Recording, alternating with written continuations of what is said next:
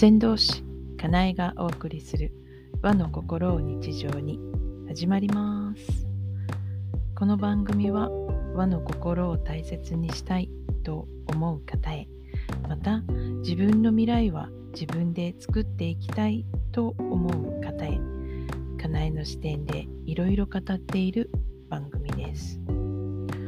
今日はご質問をいただいたのでそれの回答をしたいなって思います。えっと、うん、たまには質問も受けるんですよ。っていう感じですけどね。あのご質問の内容がですねどんな内容だったかってするとあの今11月に入りましたよね。でえーと、日本は10月が神無月と言います。神がない月。って言われますよね。で10月になぜ神無月っていうかっていうと出雲の大国主様のところに日本中の神様が集まって、えー、会議をする。だからあのみんな神様が出雲に出かけているので、えー、島根出雲の国は神有月というんだけどそれ以外のあのところ地方は神様がいなくなっているお留守なので神奈月っていう言われなんですね。でこれはまあいわばあの陰暦の10月になるので、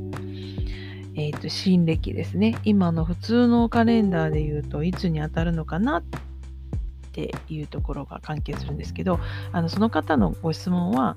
あのなんとか様という神様まあ神様の名前を伏せますがその神様のお参りに行きたいんですけどあそっか神様のお名前は言ってもいいかな。雨の皆主様のか祀られている神社に行きたいんです。で神様ってもうあの元の神社に帰られてるんですか？っていうご質問があったんですね。えー、っと、日付で言うと、11月の12日の日に聞かれてたんですね。で、11月12日、まあ、あの、今のカレンダーだったらもう11月下月だから、神様は戻ってるのかなっていう、そういうご質問でした。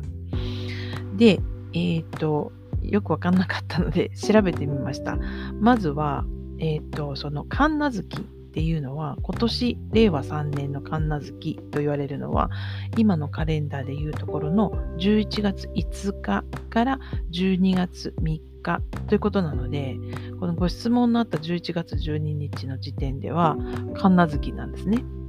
だから出雲に神様たち集まっている会議中なので神様いないよっていう話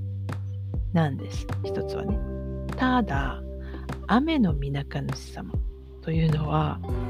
あの神様でもね、えーと、この地上の神様国津神様と,、えーと、天上界にいる神様とあの、まあ、ち違う種類って言っちゃ失礼ですけど、まあ、別のあの世界に住んでる神様だ方ってがいらっしゃるわけですね。出雲に集まるのは国津神様つまりこの地上の神様たちがえー、っとみんな出雲にわーって勢ぞろいする。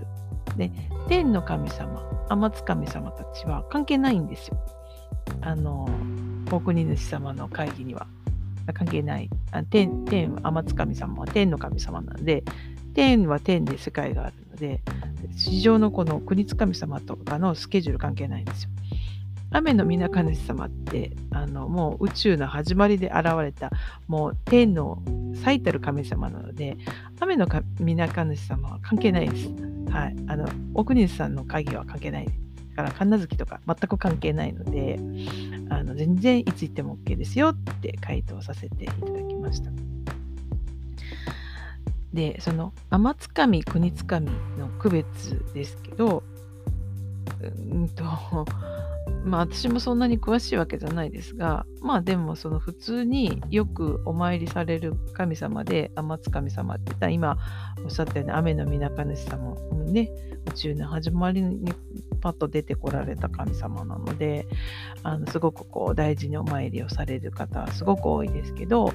ちろんその師匠、うちの師匠の神社も雨の水上様、しかも一を祀る一の神神社っていうことで、ものすごく大事にされてる神様神様なんですけど、雨の水上主様からずっとその神様の系図をたどっていくと、まあ、一番まあいろいろ有名な神様いらっしゃいますがど神様のこと知らなくても聞いたことあるよっていうぐらいのレベルの神様で言うとイザナミイザナギ様ですよね。そのお子様で言うアマテラス様とかうん私はつくよみ様が好きなのでつくよみ様は言っときますがで3番目のあのスサンド様とかですね。あのそこら辺の神様、そこら辺とかって言っちゃった神様は、もう天津神様なので、天の神様なんで、その地上のね、